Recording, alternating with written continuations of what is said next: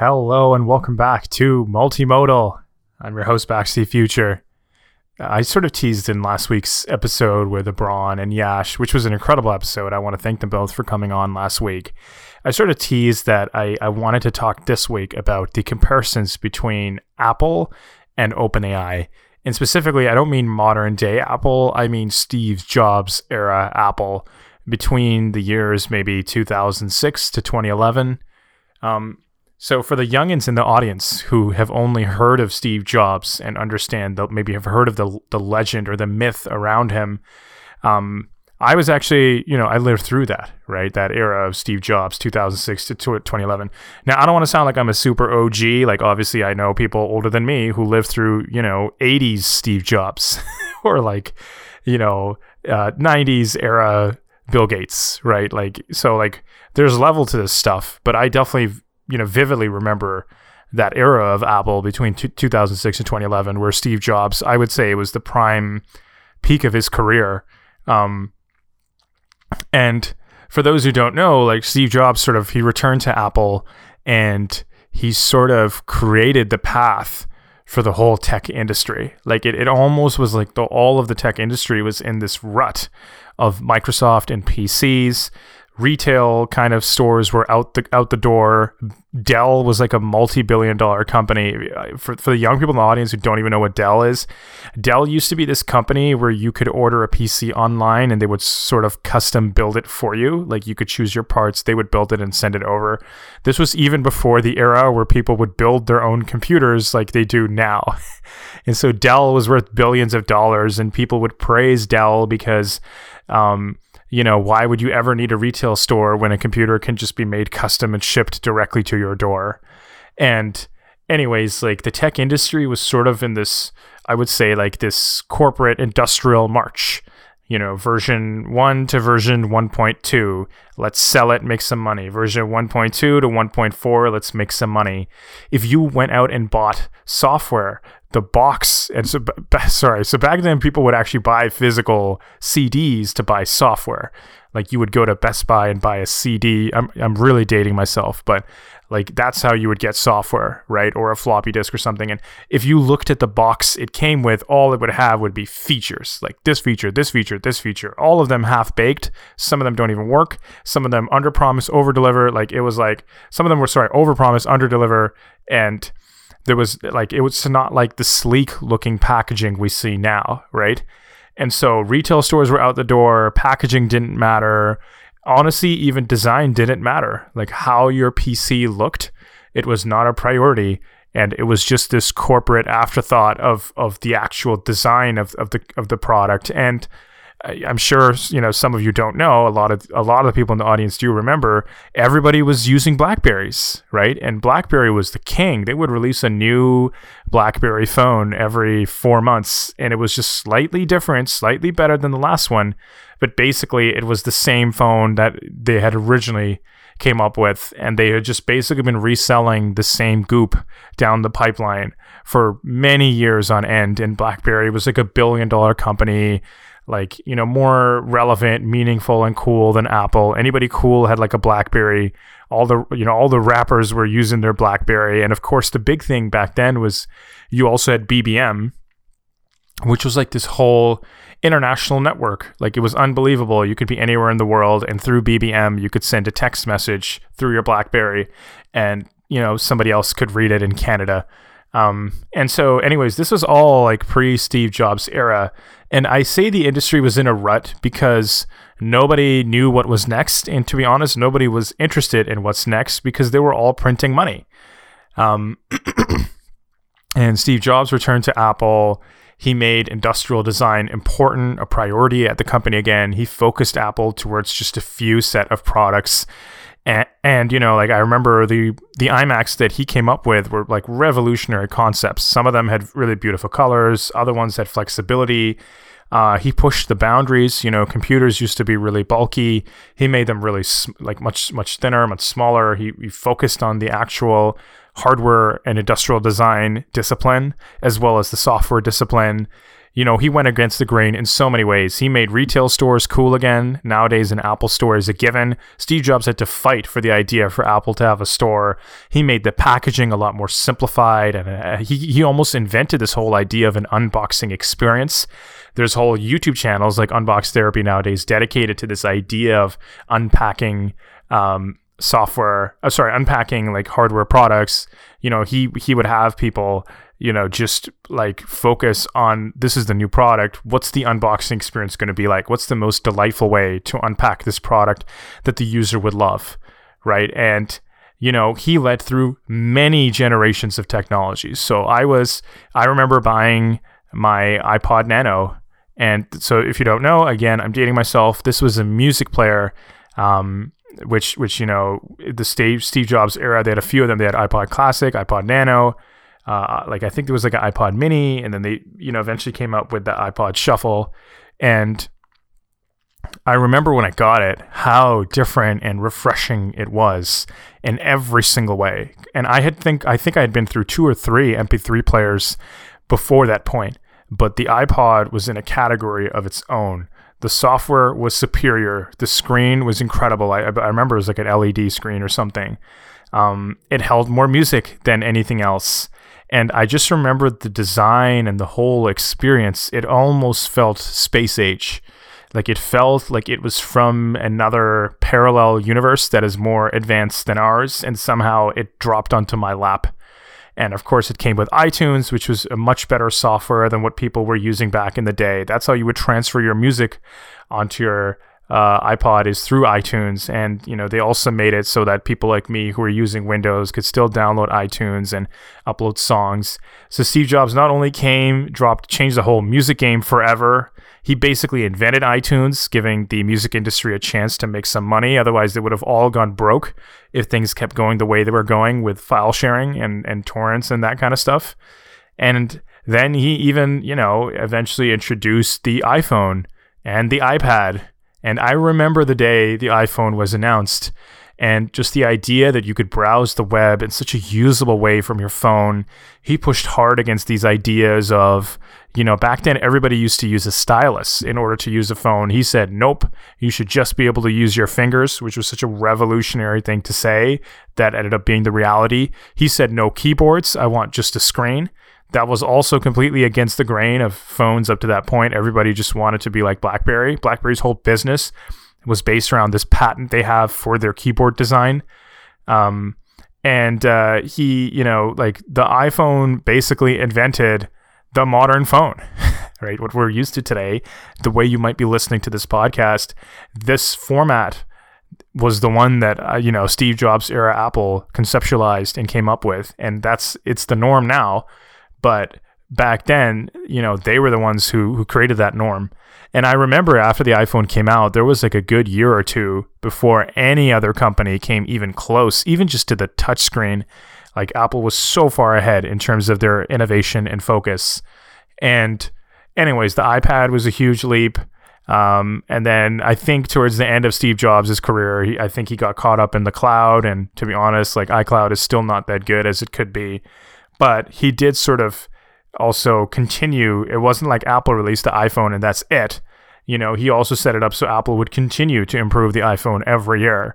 And to this day, they continue to do so, right? Um, but jumping back to today, like I, I feel like before OpenAI, the tech industry was very much in a rut. Like I, I'm so sick of the phone industry. I tweeted this week, like I was like, every phone is the same what is the point of them making a phone? It's only slightly different than last year. They have the same specs. You know, the screen is a little bit bigger, it's a little bit more thin. Like, you know, the software can now, you know, it organizes your notifications better. And it's just it's just a money grab at this point, right? Like they're they know the phone, easy business to run, you make money. Uh, you can get people with all these add-ons, so none of them are including the uh, you know, it's for these add-ons, so like extra storage, cloud-based storage, Um, none of them are even including the power adapter anymore, so that's an easy 80, 80 to $100 to get just basically for no reason. Um, and I think startups were cool, like 2011 post Steve Jobs to to now. Like I think that was where the tech interest was, like Dropbox, Uber, Airbnb. That was the cool thing happening in tech. But for a lot of these, for the majority of the tech industry, I think it's just been business as usual. Adobe has not been up to much for the last 10 years. The biggest thing they did was switch from uh, software to a monthly subscription, which is not a you know technology innovation. This is just like uh, an easy way to make more money, and Wall Street loves these SaaS monthly recurring revenue based businesses. So it's like a financial form of engineering. It's not proper technology and engineering. Right, Adobe has not been up to much. Intel has not been up to much. Nvidia, I'd say it's been up to a lot, but still for them, it's business as usual. Right, like I love the RTX 3080. I have one, but I, I mean, I'm, I expect that of them, right? It's not like they went into something completely new, um, completely different. They invented a new category altogether. It's business as usual. Intel, same deal. Facebook, other than acquisitions, they haven't been up to much either. Who else? Let me let me take some shots. Microsoft. All of Microsoft's business is dependent on one assumption is that the business world still needs Outlook and the business world still needs Excel, which means they'll need Windows. And as long as those assumption, that one core assumption is there, Microsoft will continue to be a trillion dollar company. But to be honest, I don't quite know what they're up to. I'm optimistic with their CEO. They've really turned things around. They are coming up with new things, but still, no company has taken up the mantle of like this Steve Jobs level, um, you know, literally setting the path forward for the future that is that makes it so obvious what needed to be done. Um, I mean, I mean, there's there's Elon, but I, I almost don't even want to include Elon and, and SpaceX and Tesla because that guy is so formidable and such a unique force of nature that I almost don't even think it's fair. I almost think it's insulting him by putting him in the same category as the rest of the tech industry. right? Like I think he's he's just in a category of his own. It's not even worth it. And to be honest, I don't think I don't think Apple or Microsoft or Google or any of these companies are comfortable with even being compared to Elon because they know where they stand, right? Google as well. I you know what? Like so what? They release Android. So what? Every year it's a little bit better. I don't care. Google search has gotten worse, right? Uh, Google is an ad based company. YouTube is an amazing product, but again, it's been business as usual for YouTube for like the past 10 years. These people run like the most chill businesses.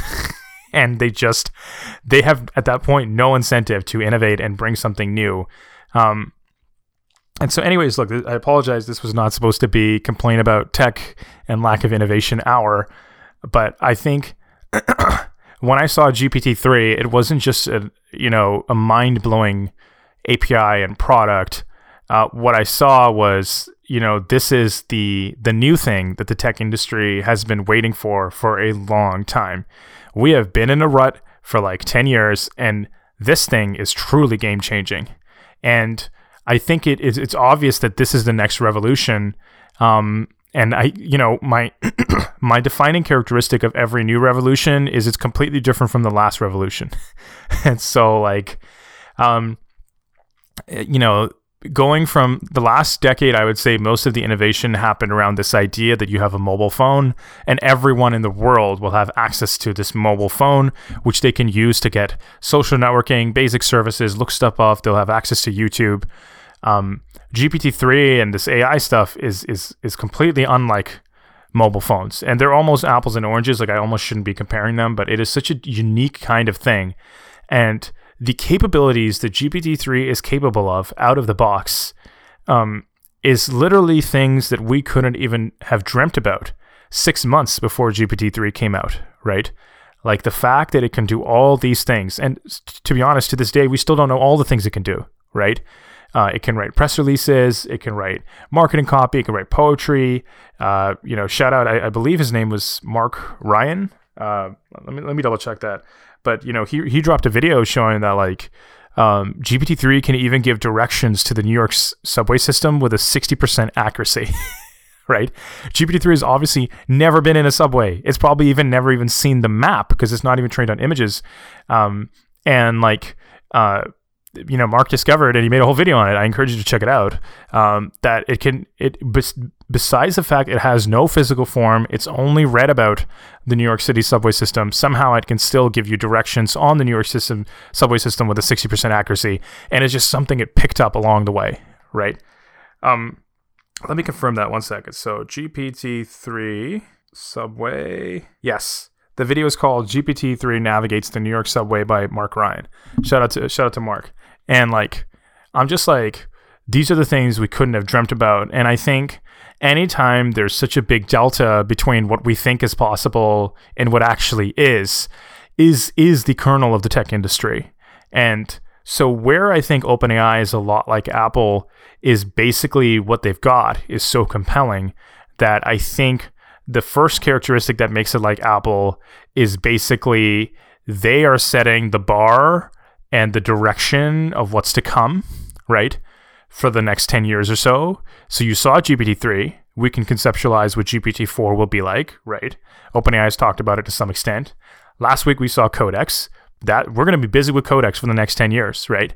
There might be another version, even the version we have now. There's going to be so many implications for everything. And we're, you know, we're going to see DALL-E at some point as well. And that is going to be a defining thing for the next 10 years. And so OpenAI is setting the direction of what's to come in a very clear way for at least the next 10 years. Maybe that's the horizon I imagine was characteristic of Steve Jobs' era Apple. And then the other way that OpenAI is like Steve Jobs' era Apple is they are building the things that the whole industry will revolve around, right? In the same way Apple went from one version of the iPhone to the next, Everybody had to change their apps to work with the next version. Everybody had to work with Apple to get their apps in the App Store. People made a bunch of money. Facebook had to completely change their direction. You know, Zuck was on record saying, We are now a mobile first company you know so they the, their entire company even though it was worth billions of dollars and successful at that point had to pivot to be mobile first. I think we'll see similar things where very big companies will start to be like you know we need to be transformer based first. We need to be gpt-3 based first. We need to be DALL-E based first. And so the characteristics altogether I'm describing so far are number one, GPT-3 in my view is a revolution because it's so different from the last revolution. The next thing doesn't look at all like the last thing. so I think that's the easiest characteristic I look for. The second thing, the reason it's like Steve Jobs era Apple is they're setting a clear direction for the next 10 years. And the third reason I'm saying they're like Apple uh, is because the everybody else, everybody else's game changes based upon the way these guys are changing the game. And this will be the North Star. This will be the center of the entire industry. You'll see Google search is going to be, you know, changing in all these different ways. I think they announced something similar. I can't remember. Uh, because of something like GPT-3, it has the huge potential to change Google search as we know it.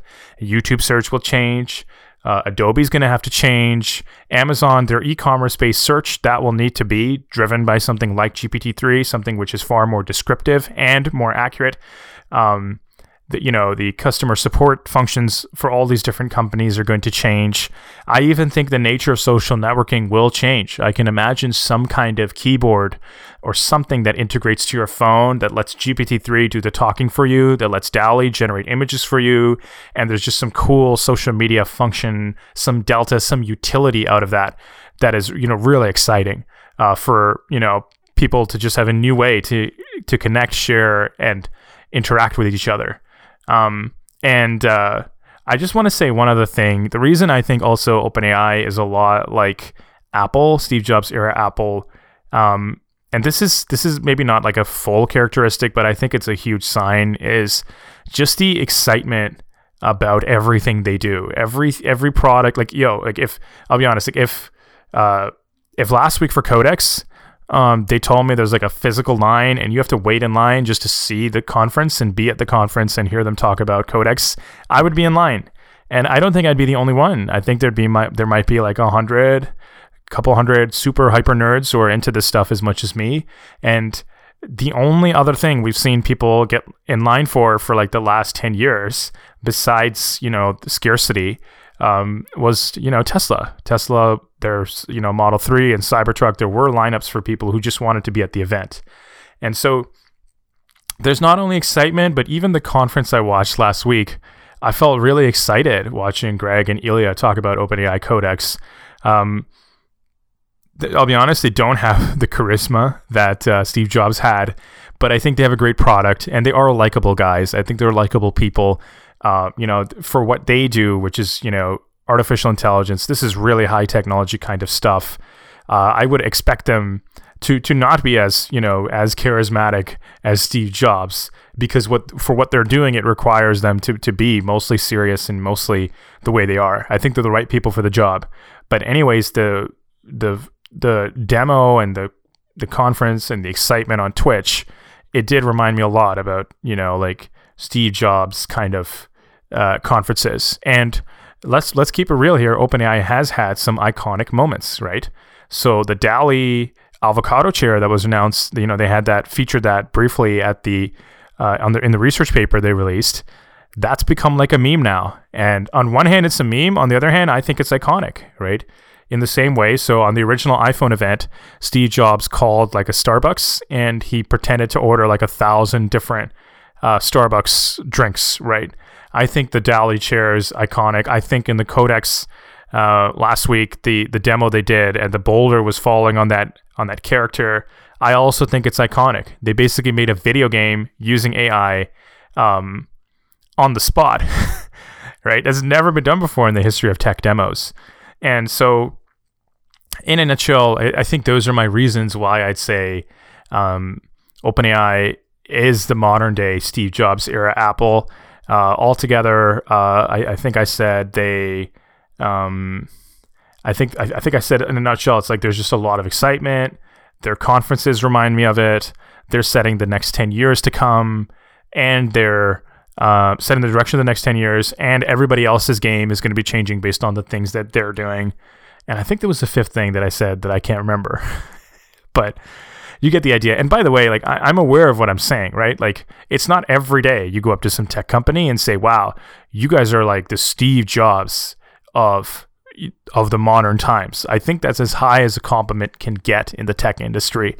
But I just think the team and everybody at OpenAI has been putting out research. They've been executing as a company. They've been delivering products. Think about it. DALL-E was announced earlier this year, right? Like a couple months ago, basically. And they've already announced Codex, right? Most tech companies are not innovating at the level OpenAI is innovating. Where in the same year, they announced these two kinds of groundbreaking products, right? And this is in addition to the research papers and all the other stuff they have going behind the scenes. And so um, this is as good as compliments can get. And to be honest, I'm just excited to live through it. I think everything OpenAI does is so refreshing for me as somebody who's into, into innovation, into futurism, into you know idealism, this concept of building a utopia.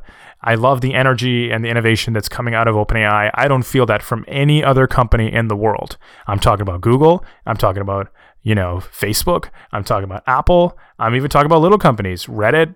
I don't get the same amount of innovation coming out of Reddit as I do OpenAI. I don't feel that energy.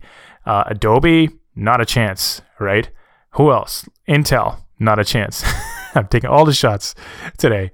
Um, but anyways, and it's really exciting. And, you know, I, I also even just want to say like, you know, support OpenAI. You know, I'm, I'm happy to pay for GPT-3 every month. I'm happy to promote whatever they got going on. I talk about it, I make videos about it, and uh, I think if, if somebody's doing an incredible job, and you know they they have the good they have good intentions, they're really pushing the world forward. I think your role as there's nothing wrong with just supporting somebody, right? And they're a company, they're not an individual person, but I'm happy to support the people at the organization so they continue to do what they're doing. And I, I also think too, I'm always happy to give people props. I think we don't give people enough credit uh, even when people do great things, we don't acknowledge it at all. We don't show them any love. But even though OpenAI is a company, they get huge props from me for everything they've they've accomplished up to this far and everything they will continue to accomplish. And I love the excitement. I feed off the excitement, and uh, I think they are raising the bar for the entire industry. The things that are coming out of OpenAI, uh, I think, is is a huge, huge achievement that is inspiring for everyone. Anyways, so that's it for this week's podcast. Thank you so much for listening. Multimodal by Bakz T. Future is available everywhere Spotify, Stitcher, Pocket Casts, Apple Podcasts, Google Podcasts, wherever you get your podcasts. You know, you should be able to find it. You know about my newsletter, bakztfuture.substack.com. Uh, I've written on, you know, I think maybe two articles at this point about, you know, GPT-3 and startups, as well as, you know, the comparisons between OpenAI and uh, like you know just like Steve Jobs kind of stuff and design. I think I had a piece about that last like two weeks ago. Um, and you also know about my YouTube channel, youtube.com slash BAKZT Future. Hit me up on Twitter at BAKZT Future. There's lots of ways you can connect with me. Uh, and uh, I guess I'll see you in the in the next in the next week's episode. Thank you so much for listening. Bye.